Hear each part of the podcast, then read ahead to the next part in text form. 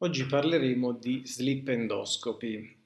La sleep endoscopy rappresenta una diagnostica ormai imprescindibile nell'ambito dei disturbi respiratori ostruttivi del sonno, perché ci permette di visualizzare i siti ostruttivi, nonché i siti di origine di un eventuale russamento eh, riferito dal paziente. Quindi è una diagnostica ormai fondamentale per confermare la diagnosi di OSAS ed eventualmente progettare uno specifico trattamento che può essere sia di tipo chirurgico, di tipo medico, di tipo ventilatorio, individuale o multidisciplinare, perché la terapia del paziente con disturbi ostruttivi del sonno è una terapia che deve essere quanto più possibile sartoriale, ossia identificata per ciascun paziente in base alle esigenze e alle caratteristiche del paziente stesso. Quindi nell'ambito della disciplina otorinolaringoiatrica o, maxillofacciale è importante per la progettazione di un eventuale eh, intervento multilivello Nell'ambito della, ehm, delle discipline invece odontostomatologica può essere importante perché risulta predittivo del successo della terapia con dispositivi orali, con gli oral appliance, eventualmente combinati con la terapia chirurgica stessa ma anche in ambito pneumologico neurologico e, eh, ha il, la caratteristica di incrementare la compliance alla CPAP stessa. L'interesse per la sleep endoscopy è andato aumentando negli ultimi anni, ne testimone il numero crescente di pubblicazioni che sono emerse in letteratura sull'argomento, fino ad arrivare alla European Position Paper del 2014, portata avanti dal gruppo del professor Vicini, che ha dato un po' le linee guida di questa metodica. È una metodica indicata nei casi di OSAS moderata o severa, quando è presente un, uno snoring fortemente disturbante, nei pazienti candidati alla terapia chirurgica, proprio per poter essere il più possibile sartoriale nell'identificazione dei siti ostruttivi, ma è anche importante quando abbiamo un mismatching tra il dato polisonografico e la valutazione clinica, quindi pazienti che da un punto di vista polisonografico sono particolarmente eh, diciamo, importanti, però da un punto di vista clinico non hanno dei sintomi importanti. Inoltre è importante anche nella valutazione della, eh, della, terapia con CPAP, quindi nel caso in cui la terapia con CPAP sia fallimentare per poter utilizzare un'alternativa nei casi anche di fallimento della terapia chirurgica, quindi laddove il paziente è già operato, ha bisogno di eh, capire qual è stato, qual è il sito che continua a determinare le apnee del paziente e inoltre nel sospetto di una patologia a carico del sistema nervoso centrale. Da un punto di vista invece delle controindicazioni, in realtà le controindicazioni assolute sono solamente l'altissimo rischio anestesiologico, quindi pazienti con ASA 4, pazienti in gravidanza o pazienti con allergia al propofol, laddove utilizziamo questo farmaco per la sedazione. Eh, risulta essere una controindicazione relativa, una classe terza di obesità, comunque eh, diciamo viene, viene, ad essere comunque trattato con sleep endoscopy.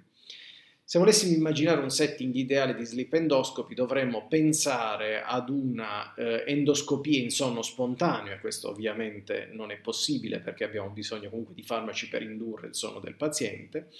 in cui possiamo eh, andare a registrare sia le fasi REM che le fasi non REM del sonno con l'utilizzo di un endoscopio flessibile o traumatico, uno schermo ad alta risoluzione che ci consenta di eseguire una valutazione completa delle alte vie respiratorie in maniera semplice, rapida riproducibile e a basso costo. Ovviamente il paziente che accede ad una sleep endoscopy deve avere preliminarmente fatto una valutazione polisonografica o con un monitoraggio cardiorespiratorio deve aver eseguito un'endoscopia in veglia con valutazione della, delle alte vie respiratorie con manovra di Müller già classificata in base ai siti ostruttivi e ovviamente eh, una routine ematochimica, un elettrocardiogramma per la mh, preparazione all, all'anestesia generale.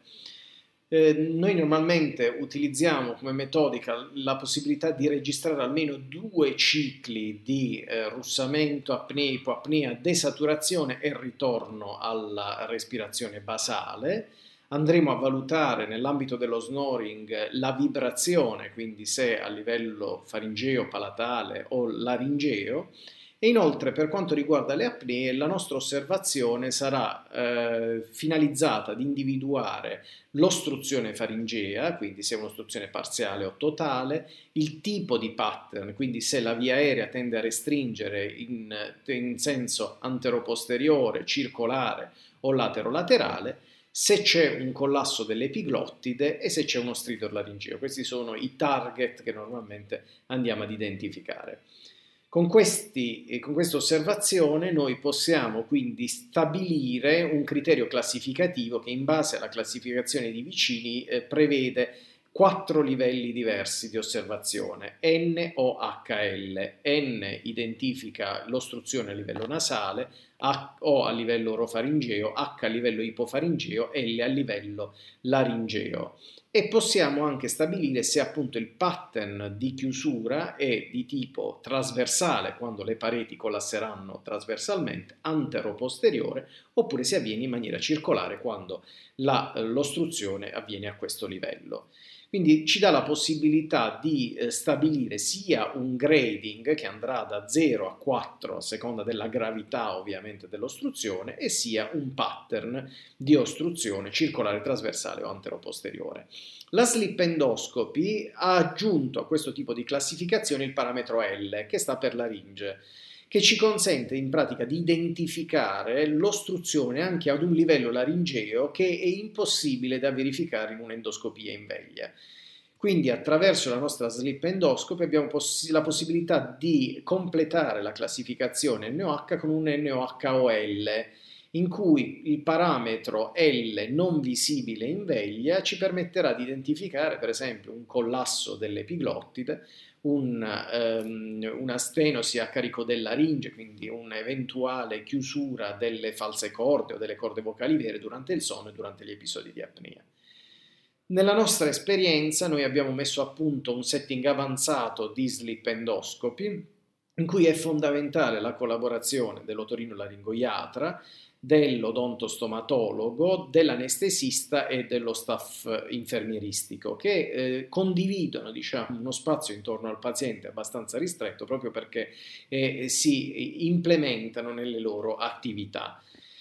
Generalmente il paziente viene eh, ricoverato in un setting di day surgery, eh, è fondamentale eseguire la slip endoscopy in un luogo dedicato, noi utilizziamo solitamente la sala operatoria per queste eh, finalità, in cui c'è un supporto anestesiologico, il, eh, il luogo appunto deve in, in qualche maniera aiutare il sonno del paziente, è importante quindi il silenzio e che nella sala operatoria vengano mantenute le luci chiuse. La strumentazione essenziale è ovviamente il monitoraggio anestesiologico e l'utilizzo dell'endoscopio flessibile, però particolarmente utile è l'utilizzo dell'infusione controllata, la TCI,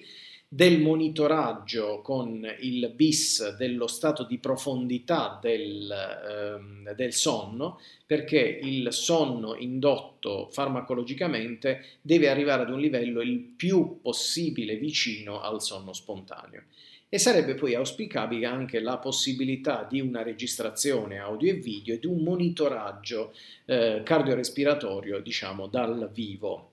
Noi abbiamo implementato questo tipo di setting anche una valutazione cefalometrica con un amplificatore di brillanza che viene portato eh, in sala operatoria dal tecnico di radiologia e che ci consente di effettuare prima di eseguire la procedura in posizione supina, quindi col paziente sul letto operatorio, una, um, una scansione, diciamo, RX eh, una, quindi una cefalometria in latero-laterale col paziente sia in condizioni basali e sia con l'utilizzo degli oral device, quindi sia di un tongue device che consente l'avanzamento della lingua, sia di un apparecchio di avanzamento mandibolare, quindi un MAD.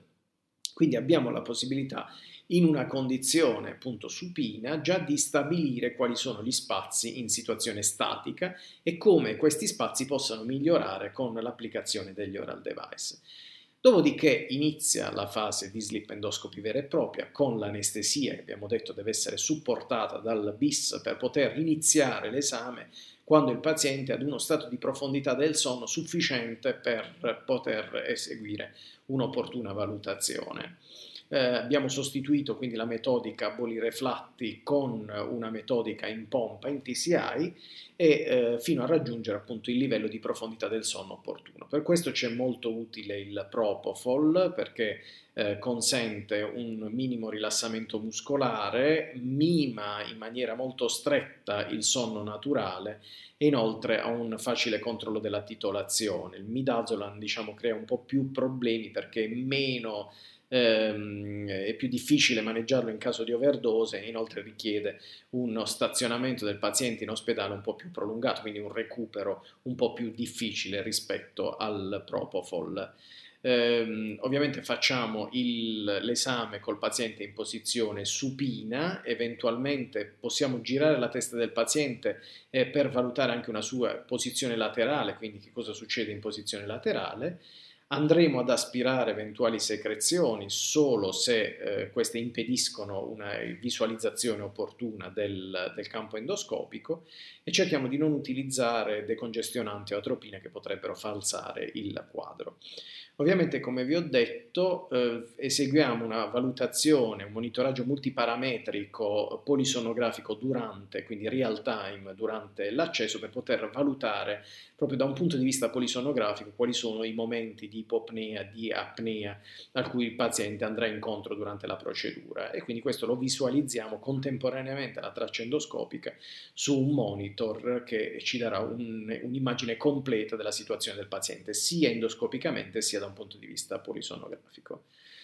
L'endoscopia ovviamente verrà fatta per via transnasale, possiamo in alcuni casi eh, anche eseguire una endoscopia transorale, però per noi è importantissimo in questa fase testare anche l'utilizzo degli oral device, quindi posizioneremo al paziente un tongue device per valutare la trazione della lingua e un MAD, quindi un Mandibular Advancement Device, per poter eh, valutare anche da un punto di vista di avanzamento mandibolare che cosa succede al paziente.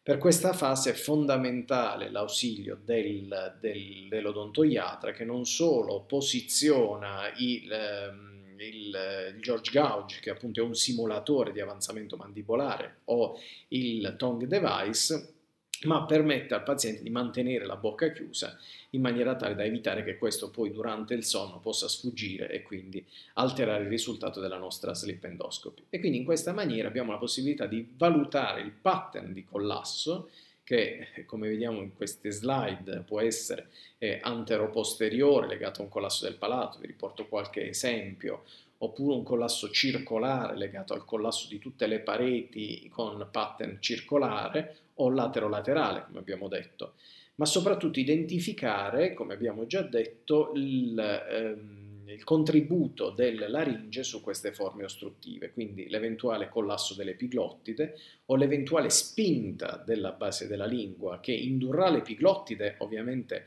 a collassare, ma sarà un, un collasso secondario, quindi ad una spinta da parte di una base lingua ipertrofica oppure situazioni in cui a seguito del rilassamento muscolare tutta la base della lingua tende ad, ad andare indietro e quindi a chiudere la via aerea. Quindi questa metodica sicuramente c'è particolarmente utile perché eh, consente di avere una situazione chiara del paziente, quindi sia in termini di collasso della via aerea e quindi per identificare i target su cui noi dobbiamo andare ad agire, sia in termini di possibile opzione terapeutica da parte delle oral appliance, che in alcuni casi può addirittura da solo risolvere il quadro ostruttivo, in altri casi però può ridurre l'entità di un eventuale nostro intervento, limitandola ad alcuni siti ostruttivi e permettendo poi al paziente di accedere agli oral device per poter concludere la, eh, il percorso terapeutico e quindi risolvere completamente il disturbo del paziente. Grazie.